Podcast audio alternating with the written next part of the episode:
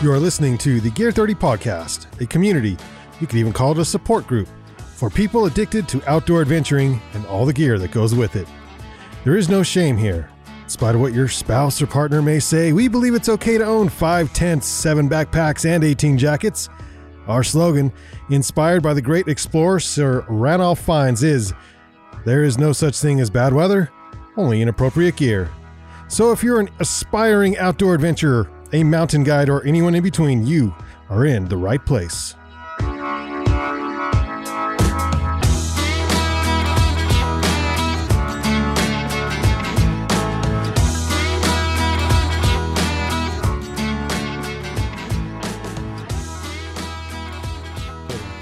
Welcome to the Gear 30 podcast, where we talk about outdoor adventuring and all the gear that goes with it. Woohoo! You you So, um, Let's jump right in. Jump right in. it's just head right- first. Boom. Yeah. Let's go. Let's go. Fire away. Do this. What are we what, talking we, about? what are we talking about? So, if you could only have one pair of skis, you're getting into skiing, you don't have the money for anything but one, Rossignol. one pair of skis. why, why are you la- Why are you laughing? Where's the why are you laughing? Where's that button? That, The- Wah, wah, wah. oh wait. Oh man. there we go. Yeah. Um, one pair of skis. And we're not What talking size? like model Width? or Yeah, brand or anything. What what uh what size ski? What width? What type of ski would you get? Okay. Um, man. Whew.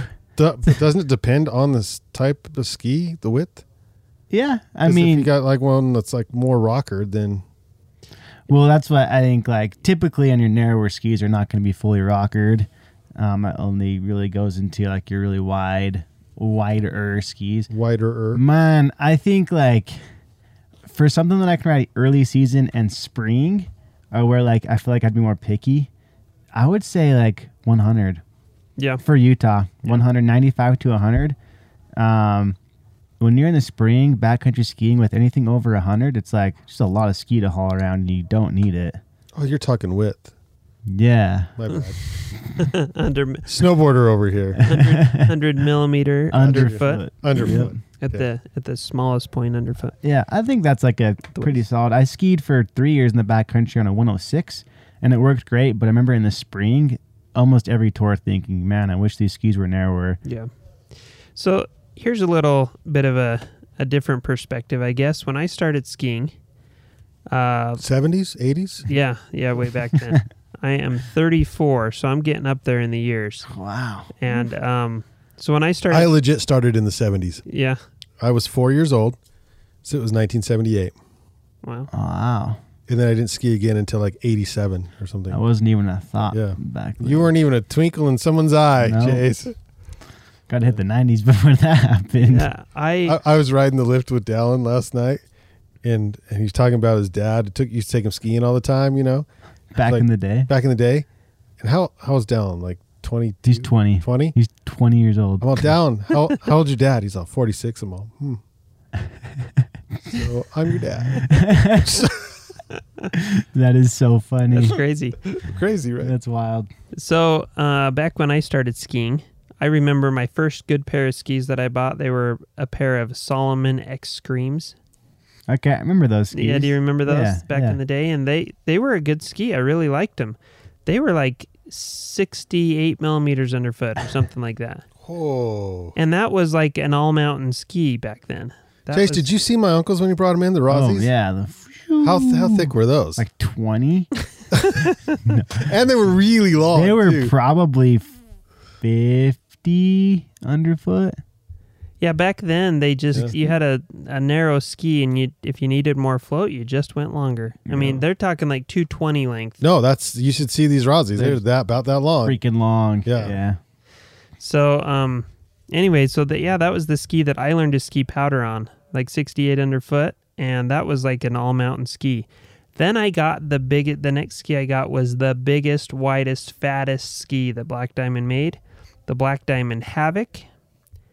89 millimeters underfoot. What? That thing they was still a sell monster. that like Oh my megawatt gosh. or whatever, that giant Oh my- wide ski. the gigawatt, I The think, is like 140 or something under. Gosh. So it's crazy. So that they had the Havoc, and that was like their monster ski, and I was thinking this is a powder ski. Holy smokes! And it was how wide? Eighty nine. Oh, jeez. So then I um I think I'm remembering that. Maybe it's 95, somewhere between 89 and 95. Um so then in years to come they came out with the megawatt and then the gigawatt and then some of these and it just got wider and wider and wider. I thought they looked like uh, water skis. Yeah. Yeah, they definitely did. Yeah. Well, back in the I mean that was when like the Volant spatula was uh was a thing You ever that seen UHF? that Shane The movie? McConkey UHF, the movie with the Weird Al Yankovic. Uh, Let's go to Spatula City. Okay. no. Swing and a miss. Somebody got that joke. then they're laughing right now.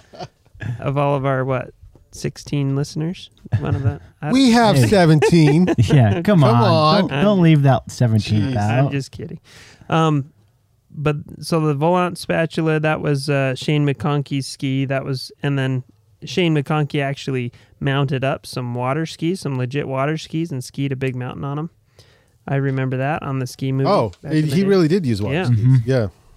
and then he really used his volant spatulas to water ski Oh, that's right. he Yeah. yeah, and so Now they Um, do like toe in skiing with regular with Ye- skis I s- on like waves. Yeah, in I the saw that. Yeah. That's wild. So anyway, yeah, so yeah, but when I was a teenager and I was like I got my fat pair of powder skis, they were like like 90 underfoot, somewhere right in there. And so then when you're talking about like, yeah, I think 100 underfoot's like the the sweet spot, I think, wow, how times have changed because that's the sweet spot for skiing hard pack and powder. And back when I my 90 underfoot was the powder ski.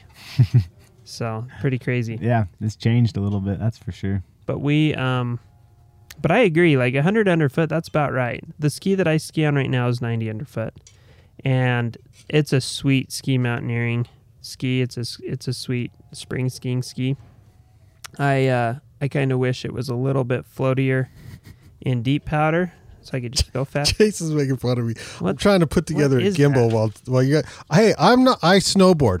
I got nothing to do with this conversation. So I'm over here putting together a gimbal, and Chase is laughing at me.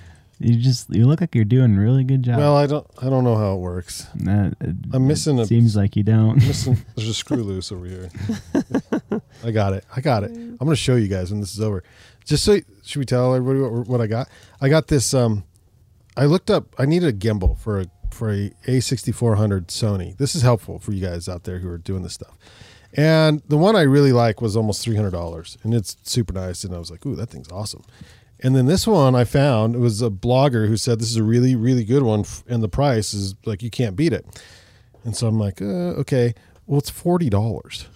oh It's forty bucks. And So- so, I pulled the trigger. I'm like, well, it's got a. It's better than hand hold, you know, holding it by hand anyway. so is it like a like a mini steady cam it's not a it's not like an electric three axis gimbal type thing it's more of like a right? It, it just has weights. It's like a steady cam. Um, so video camera stabilizer for GoPro, and it comes with the little attachments. I got a GoPro attachment. I got a smartphone attachment. So see, like it all came with it. cool um, and just a regular camera up to two pounds. But my A6400 is like not even a pound. It's like 14 ounces or something. So plus plus the lens. Uh, the official it's a Ro- Roxant Pro R O X A N T Pro video. So better than nothing. If you especially if you don't want to drop close to 300 bucks on like a nice gimbal, this little stabilizer for forty dollars on Amazon. Of course, it's Amazon, but you can probably find it somewhere else. You can probably probably find it on B and H or something. But anywho, skis, it did arrive the next day. wow nice So Mm. you know, stupid Amazon. Speaking of arrive the next day, I I didn't realize I just ordered some POC helmets and um, some Club Ride apparel and stuff like that. Club Ride apparel for my wife for her birthday. That's in a couple of weeks. She won't know because she doesn't listen to the podcast, unfortunately. At least I hope. I hope she doesn't. her birthday is spoiled. Um. Anyway, so the, both of those shipped from Salt Lake, so I like got them in no time, which is awesome because the some of the apparel didn't quite fit. I I had her try on a flannel shirt because uh, I wasn't too sure, and it ended up being small. So I There you big- go. That's sweet though. Out Yeah. of Salt Lake. Yeah. So Cool. Anyway, but uh, skis. Skis. Back to skis. Yeah. So, 100 underfoot. Uh, what what ski do you uh, or what what type of profile do you like as a kind of a one ski for everything? Um, man, I like something that has a little bit, uh, uh, definitely early rise um, rocker in the tip Yeah. for breaking trail. If you are in that 100 um, millimeter width, when you're breaking trail on deep days, it's even harder because you only have 100, 101 or 95, whatever underfoot. So it's a little narrower. So that like a little bit bigger shovel up front and a little bit more early rise in the tip just gives you a little bit easier. It's easier to break trail. Um, I also think if you have more early rise, it makes steep, steep skiing easier because you can turn on a dime a little bit easier. Yeah. Um, if you're skiing is steep in the spring, if you're skiing, skiing steep couloirs or anything like that, you need to do some jump turns. That early rise in the tip just gives you shorter edge contact, so you can rotate and pivot a little bit easier.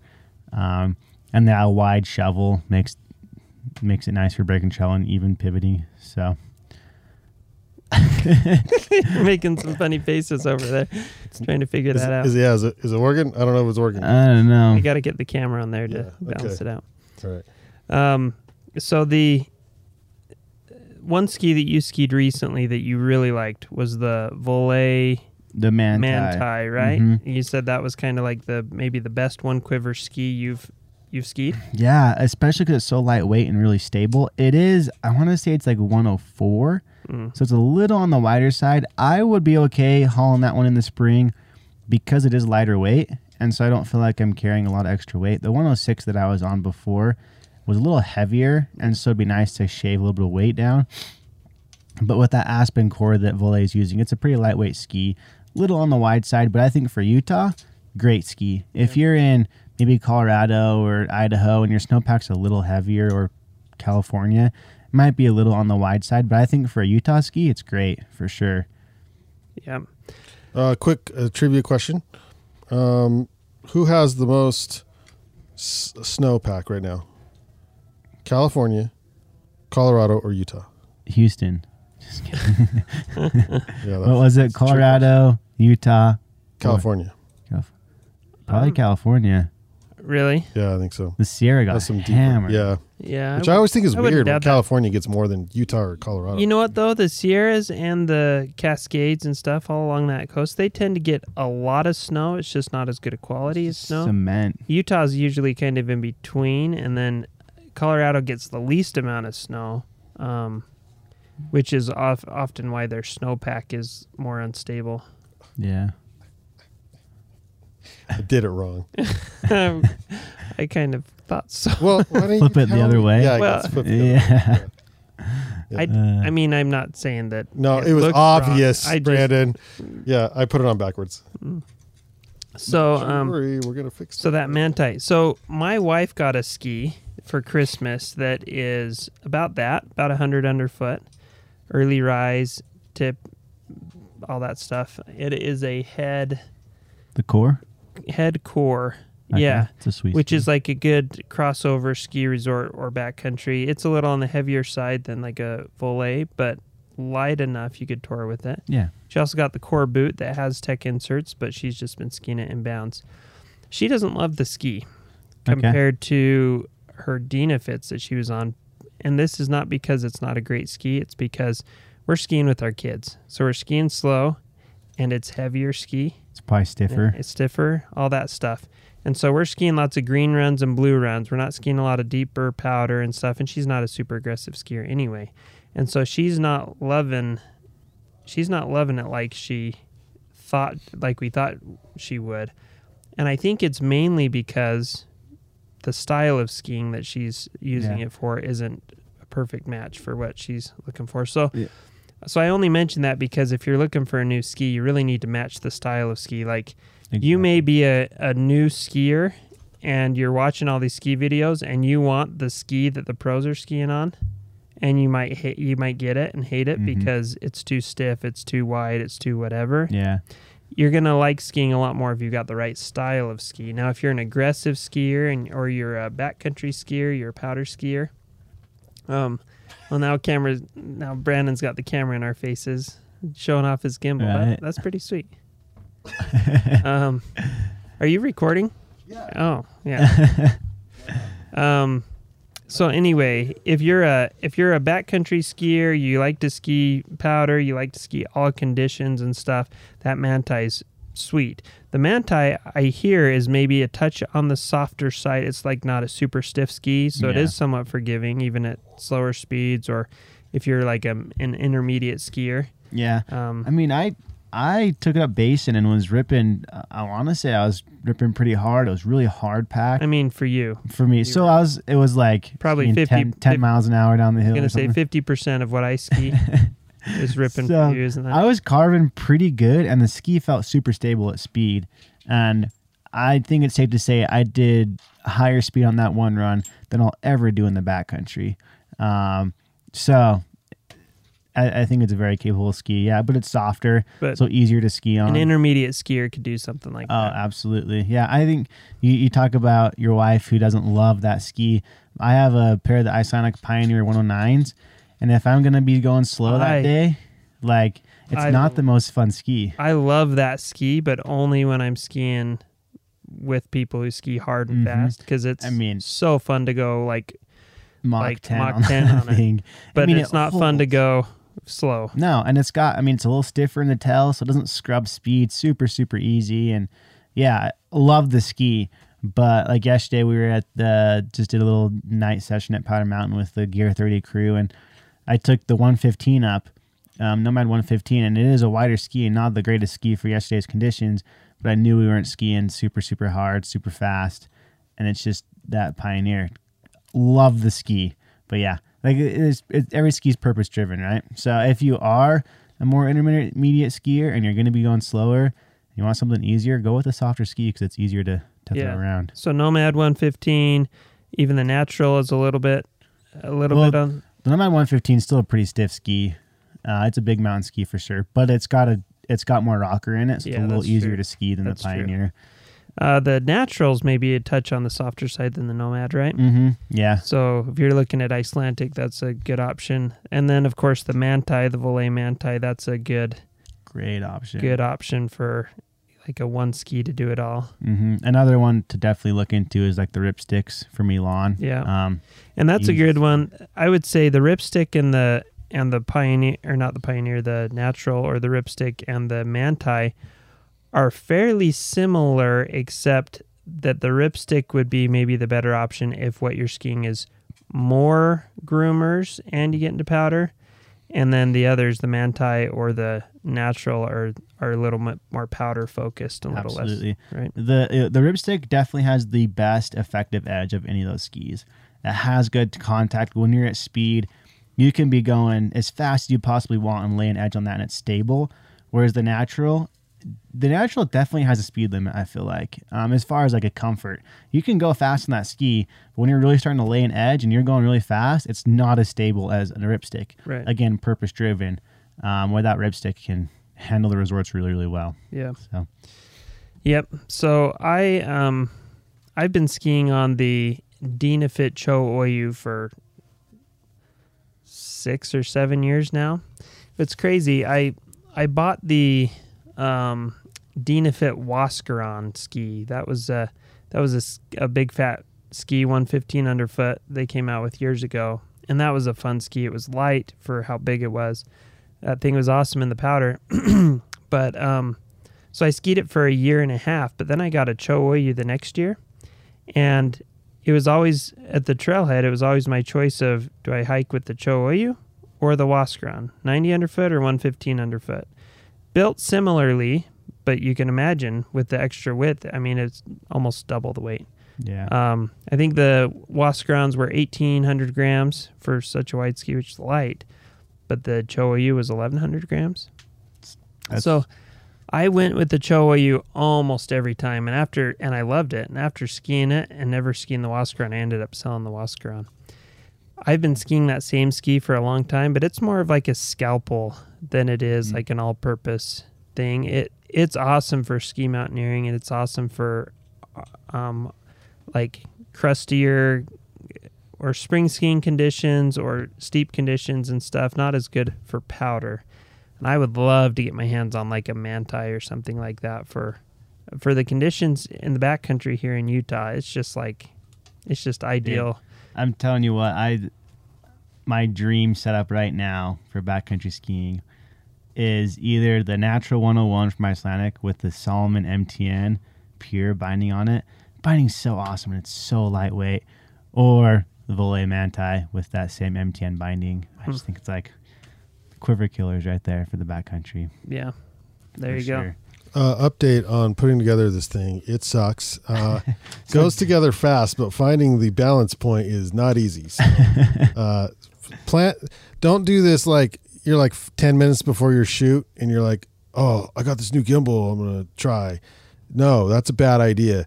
Like you're gonna have to put your camera on, find the balance point, and figure that out.